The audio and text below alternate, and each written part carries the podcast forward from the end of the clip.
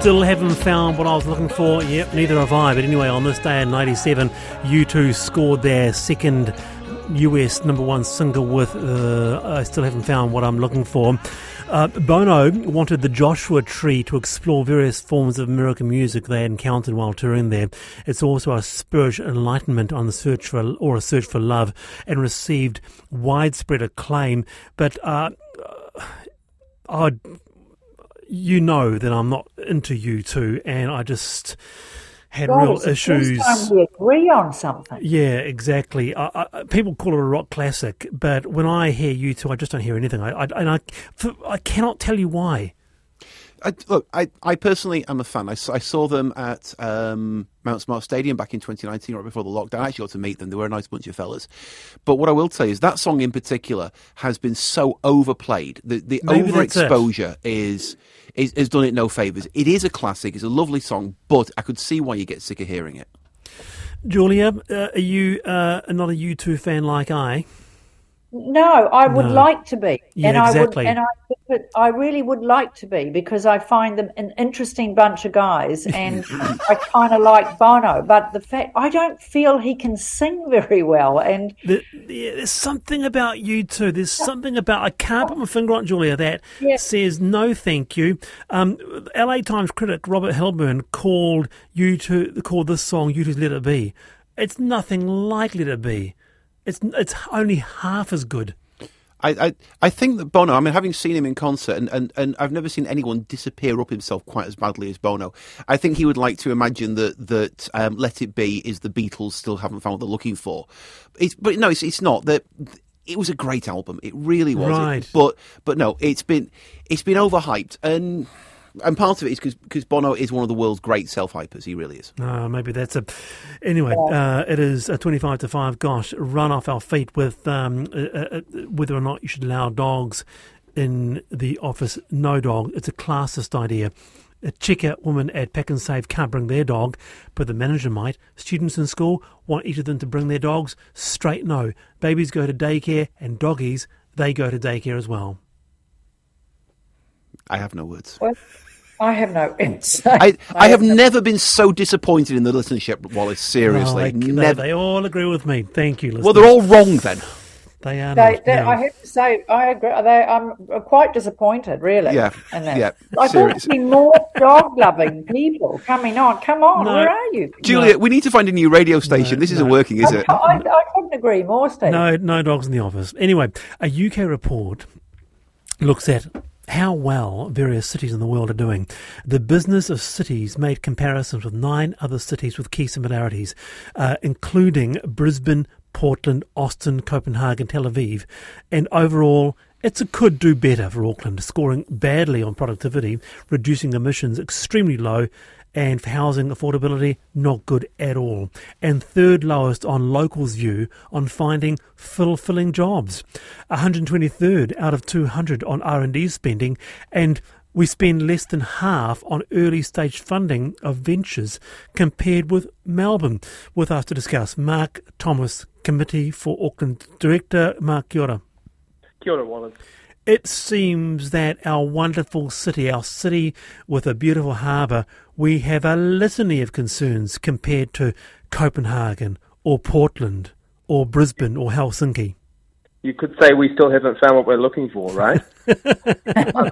Oh, We're- yeah. We're on that. Well Well played, sir. Well played. But, but the great thing about the report is, I don't want to say all the answers are there, but it's one of the most comprehensive things that's been done about Auckland. And Aucklanders have been very heavily involved in this. We've tried to talk about things that are important to them sustainability, transport, obviously, housing affordability, culture. So it, it covers a lot of issues. Um, and it sets a, a benchmark for us and tries to, I suppose, focus government, council, agencies, and Aucklanders on a con- concerted agenda for action because, you know, what brings Auckland back sometimes is too many people with bright ideas of how to fix things. we need, we need fewer range of ideas and more of an agreement on a plan, and that's what we hope the report Well, will I. I, want, I want to be proud of Tamaki Makaurau, and I am. You know, I was born here, I lived here, uh, I grew up in Monterey, went back, uh, went to the South Island, came back, and I just love it. But this actually, I felt a bit sad reading this. Um, it seems that Auckland, or it felt like reading this report, Auckland doesn't really have a direction uh, with cities like Copenhagen. I mean, they've transformed themselves since the 60s. Us, not really. Yes, that's right. Um, and we've looked at cities like Vancouver and Copenhagen, as you say, that have, have, have found more of what they're looking for. Um, I mean, there is some good news here. Um, we're in the top 10 globally for cities that exceed expectations because visitors come here uh, and actually generally get a better experience than they, um, than they could do. So there are some things we can, in fact, take out to the international world and say this is why you should come here. But you're right. Uh, we want to use this uh, to get more people not depressed, but actually energized about the challenge because we've got terrific natural assets here. A natural environment's highly regarded. Aucklanders actually are considered sort of very friendly and appealing. Right? Really? So, so they are. So let's capitalize on that, but fix the innovation, um, the connectivity, uh, and the opportunity problems that you talked about. Well, our panelists are both from uh, Auckland. Shall we start with you, Steve? I like Auckland. It's a great city to live in. Um, but it has its problems. And then, look, we, we know what they are. Housing is broken, obviously. Public transport is broken. And the reason for that is we're not willing to invest the money in it. This is a problem across New Zealand is we want, we want things to happen. We want services, but we're not willing to pay for them. And, and we're not going to go anywhere until we're willing to do that. You know, the government are talking about Harbour Bridge crossing with, um, Harbour crossing with tunnels. They're going to have light rail in it brilliant idea. It's going to cost a fortune. People are going to balk at that. Light rail was supposed to happen. It was going to cost a lot of money. It's still not happened years into it.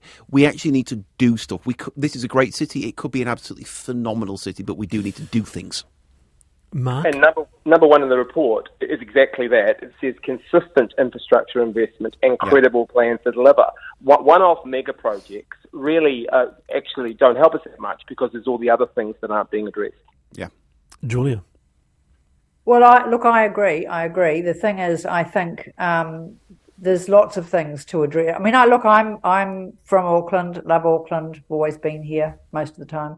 Um, but the thing is, I think now, especially look at people are very friendly where I am. It, it's always the hello when you pass them on the street. It's really nice. But I think in the city, I get so many reports from clients about how dangerous it is. Uh, and look, the traffic, and here's the thing, Wallace, this is why I'm not in the studio. Because back in the day, I could get into to the studio in 35 to 40 minutes from where mm. I am. Yeah. Now I'm an hour and a half on a good day. And Are you serious? Totally. When I leave you at five o'clock and I try and get out here, if there's, I mean, today there's a big funeral procession, which I don't want to get caught up in. Um, and if it's raining, I will be two, maybe more hours to get home. that, that is how is bad. Shocking. It's interesting so, because five, five years ago, or no, four and a half years ago, when I was doing the show, you used to come in. Now, because uh, to hear this, Mark, it's gotten that bad in four and a half years. And the report says that um, safety is, in fact, they've assessed it as a chronic risk. Uh, and on transport, you know, we're, we're bottom of all these cities in terms of a developed public transport network, which we know. So, so what we want to do is use the good stuff to both, you know, promote um, New Zealand as a place for people to visit, for students to come, and particularly investment, actually, because we're going to need investment help to fix some of these these deficits that we've been um, ignoring, frankly, too much for too long. I want to be proud of the city, Mark. I want to be proud, like when you go to Melbourne or you know Brisbane, you go, "Wow, you know, I think uh, who was it? Martin Bosley said um, he, he, didn't want to um, acknowledge it, but he just felt this overwhelming sense of Melbourne was a place, was a city that was going somewhere like Brisbane. How can we do that for Tamaki Makaurau? You know, uh, uh, one of the authors said, "Work on 100 ideas; it'll be diluted. Just pick one or two things." So, Mark Thomas, what would you pick? Well, I think the one idea that I would pick is actually getting alignment on the fix. Uh, and look, that doesn't sound very sexy. But but if if I say, look, I want us to focus on innovation, uh, you might say you want to focus on transport uh, or safety. So this is this is actually part of the problem. Everyone's got their idea. We've got to get um, the the government, the council, and others on board. I mean, Carmel Sepuloni, Deputy Prime Minister, Minister for Auckland, she helped launch this, saying she wants to use this to better informed decision making. Um, it also supports a lot of Wayne Brown's agendas, fixing transport, getting infrastructure done. So the idea is not to pick and mix from this. It's to say we've got an agenda of action. There's a lot of things we need to do. Let's start. We're going to be doing this annually, and we're establishing a permanent steering group to kind of actually keep um, keep people's focus on, on making progress. I mean, one thing I I would focus on if if anyone ever asked me about it, nobody ever does, obviously. But one thing we would do, we need to do something with the waterfront. We have got. Uh, I mean, obviously, it's important to the economy, but is this the right way to use one of the most spectacular natural harbours in the world? Uh, west part of the south of, of, of, Auckland Harbour, we've we've got a motorway running along it. East part, we, are filled with, with container ships. Is that the best use of a phenomenal asset? That's a good starting point, uh, Mark. But I think that Wayne Brown, he was on the show uh, talking about this very very thing. Goes, we've got to get we've got to get beyond that red fence. that's right, and and when we we score highly on experience because of the beautiful harbour we've got. Yeah. But but the report also says exactly what you're saying. We've got this congested port that's in the wrong place, and so it says why don't we do what other cities have done, and and have a have a plan, as the mayor's perhaps alluded mm. to, of of changing that. It's not just the port, but that's right. We've got the assets in place. We need to do a much better job leveraging them. All right, Mark. Good to have you on. That's Mark Thomas, their committee for Auckland director there, on how to make uh, Auckland like Portland or Brisbane or Copenhagen or Tel Aviv. Mind you, there are um, problems in each of those areas. I know that Portland is struggling with a, um, uh, a, a, fentanyl crisis, actually. Anyway, 16 to 5. Uh, Wallace, your problem with you two is quite simple. You have just terrible taste in music. Well, I agree with you this time, Wallace, and that's unusual. It is good that you have embraced your lack of musical discernment and voiced your love of such abominations as Sade, Phil Collins, and Celine oh. Dion. Well, I'm delighted to see that the audience is redeeming itself here. Finally, an opinion I can get behind. Well done, mate. All right, the panel are international. In an effort to, from Donald Ducasse now, in an effort to save our native wildlife, it could soon become mandatory to register and de-sex cats. Following the advice of a petition presented in 2021, a select committee has now called for legislation to be put in place. It was first presented by Erica Rowlands, who says that requiring cats to be registered and de-sexed will reduce their populations, enforce responsible cat ownership, and protect our wildlife. On top of this, the committee heard several other submissions, including one from the Ministry for Primary Industries. With us is Predator Free NZ Trust Chief Executive Jesse Morgan. Jesse, kia ora. Are you there, Jesse? Yes, kia ora. You'd be thrilled with this news, I can imagine. Yes, I um I am thrilled. A, a, a, bunch of stakeholders have been working on this for a number of years, and so it's good to see some progress in the right direction.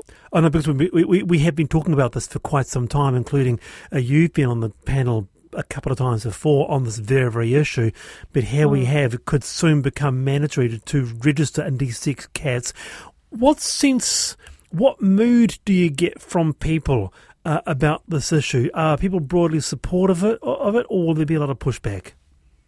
No, um, there's a huge amount of support now for right. responsible cat ownership, and I think um, people realise that we need to take a different approach to cat management, and de-sexing and microchipping your cat is are the basic steps really to be a responsible cat owner. Julia? Well, look, I couldn't agree more. Being an animal person, we have to do that with our dogs. And I think, unless you're a breeder, dogs should all be, also be desexed. All my dogs have been desexed. But I think because cats are predators, then they more so they they and they should be registered like dogs. I don't see why they shouldn't be. So I, yeah, I'm I'm in agreement. I think it should be. Stay there, Jesse. Steve. Well, we if if we're um, microchipping and desexing home domestic cats, that's all well and good. But then the moment they want to go outside, we lose control of them. It's very hard to contain cats in the way it is you can contain dogs. At The moment they're outside, they are going to be predators and they're going to be a nuisance. And they're not even the main problem. It's the feral, the wild, the stray cats, the ones that don't belong to anybody, who it doesn't matter what we do with domestic cats, they are still going to be destroying native birds. So I don't know that this is the right, this is necessarily the I, entire solution. But I guess if, if if if cats can't get out there and breed randomly at night time or whatever, that you know, the, the fact is there, there'll be less and less. Do you want to respond to that, Jesse? Yeah, well, firstly, um, around the world, cats are kept, you know, companion cats are kept home quite happily um, because there are other apex predators that threaten your cat if it goes out and roams. So that's really a behaviour change and a cultural expectation in New Zealand that we let our cats roam. Um, even though they can get into harm's way, they can get hit by cars, they can eat, you know, poison or whatever. So, first of all, keeping your cat home, safe and happy at home, is what the SPCA recommends. Um, it's actually best practice cat ownership, and it's really easy to do once you start doing it. So that's just a behaviour change. Um, and part of the reason for the microchipping or the requirement of microchipping is so that we can tell the difference between what an owned cat is and what an unowned cat is.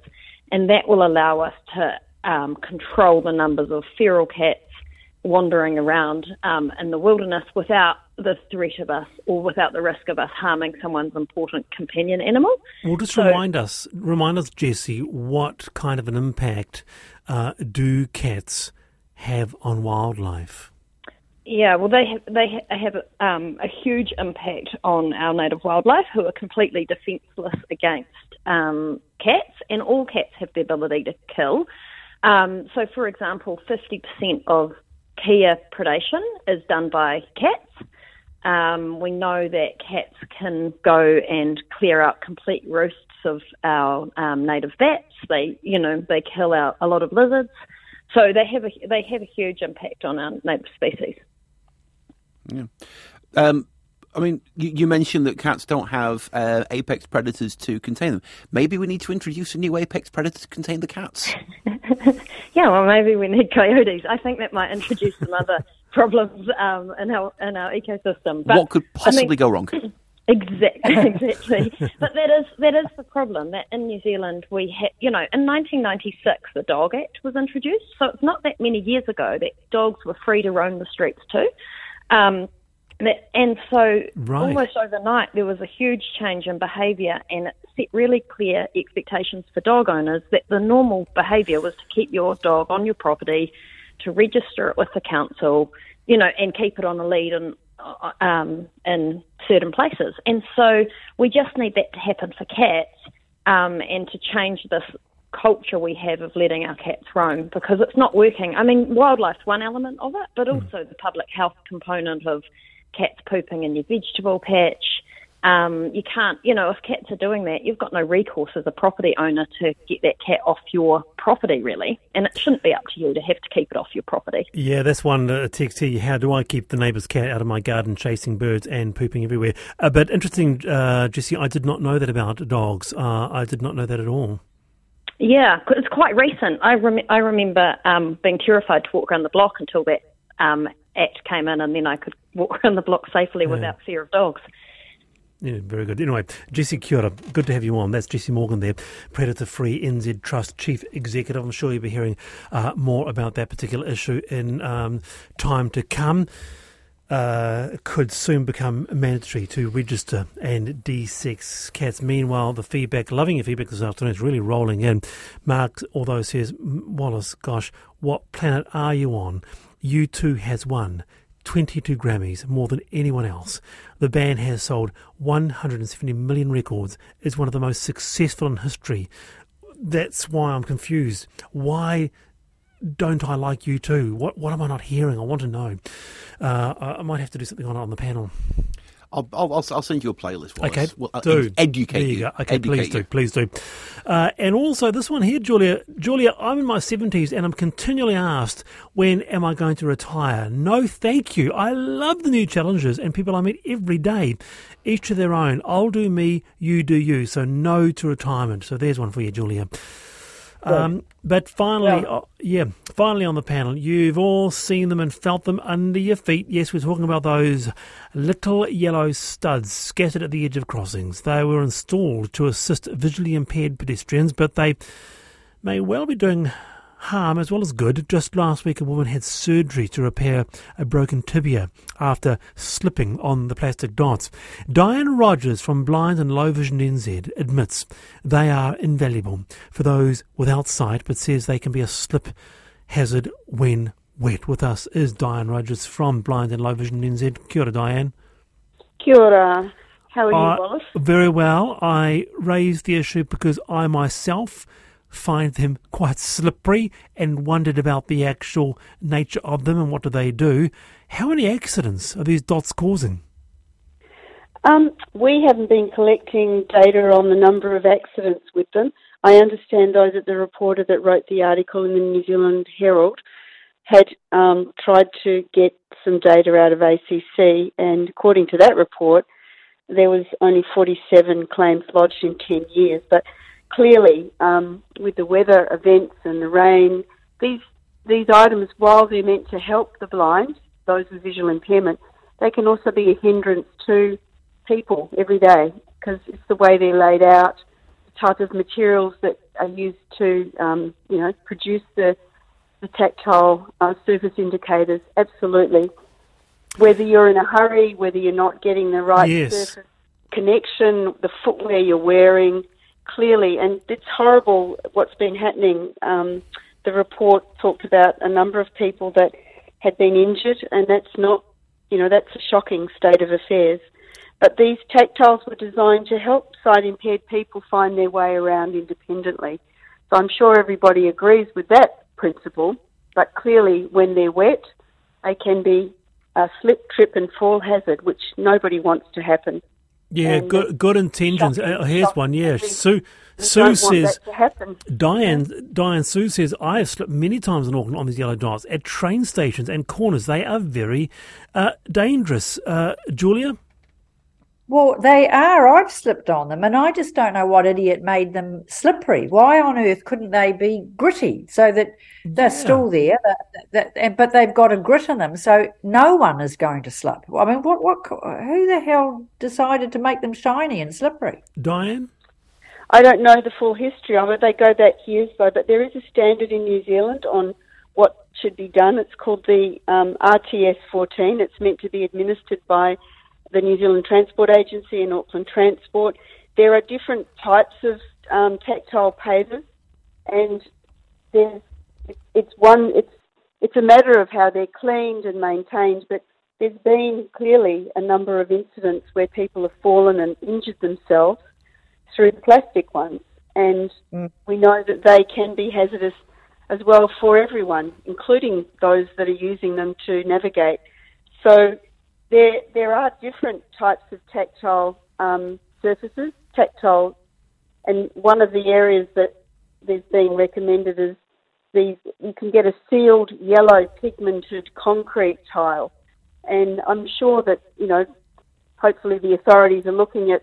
I mean, they need to understand that this is a concern. What can they do about it? How can they improve the standard? What are some of the newer products coming onto the market? They've got to be maintained um, Wallace. They've got to be cleaned. They've Oh, got, got to it. be checked. And of course, you need people to do that. That needs to be enforced and monitored. And typically, in um, a lot of things that in our city, things aren't repaired, they aren't monitored. It takes an accident to highlight the problem. Okay, Sa- Steve. Yeah, I mean, surely maintenance is the issue here. I can't imagine that these were originally installed as slick as they are now. But over years, with people walking across them, and they are they're basically they're, they're hard plastic, aren't they? Uh, and so are. so they're going to they, they are going to wear down to a slick surface, which is going to be Yeah. a, a skating rink in the rain. And so surely either either send somebody out to scuff them up once a month, or install them as somebody as you just suggested with with say concrete, which is going to be less resistant. But yeah, just to simply install them and say right we're good, and then leave it indefinitely and let them become no longer fit for purpose is is reckless. So like we say, yeah, you can't just say right we've ticked the box, we're compliant, we're all good, and then wait for accidents to happen. Maintain the damn things. Well, those yellow dots, says someone, are not a stitch on the red pavers that are all over the Auckland CBD. They are a death trap. Uh, I've got to say, Diane, those red pavers can be very, very, very slippery, those red tiles. Um, uh, uh, Leslie says Yeah. the road the road to hell is paved with good intentions. Couldn't resist. Yeah, Diane. I think the other thing, yeah, I Yeah. think the other thing, Wallace, is that we all need to be very aware. Like we're going to have more more wet weather. It's all of these environmental issues that you know we just. I mean, the, the shoes we wear when we're out walking or travelling. I mean, it's a multiple thing, isn't it? It's your own Totally. safety. Thinking about you know, and the edges of these things are quite dangerous. Moving from one surface to a to the edge of where they are. So, yes, it's not a, it's not a, it's it's another hazard for us. Absolutely, yeah. Yeah, help. Hey, we don't want it to be a hindrance, so we need to make sure people are aware of it. Thanks for highlighting it, Diane. Thanks very much. The yellow dots there, Diane Rogers there from Blind and Low Vision NZ. And by the way, U2, you two did not have the most Grammys. Fact checking here. Thank you, Sam. Beyonce got the most with 32. Then you've got George Solti with 31. Then Quincy Jones with 28. Um, U2 is down at 22, and they have the most Grammys by group. So that is a fair point. So by group, it's U2, then the Foo Fighters, then the Union Station, which is Alison Krauss, isn't it? And then the Chicks, the Dixie Chicks, with 12 Grammys. Amazing. What a great band. See, that's music. The Chicks. That is music, isn't it, folks? Yeah. Anyway, Julia Hartley Moore, Steve McCabe, wonderful to have you on the program. I'm Wallace Chapman. See you tomorrow, 3.45. Lisa Owen and Checkpoint is next.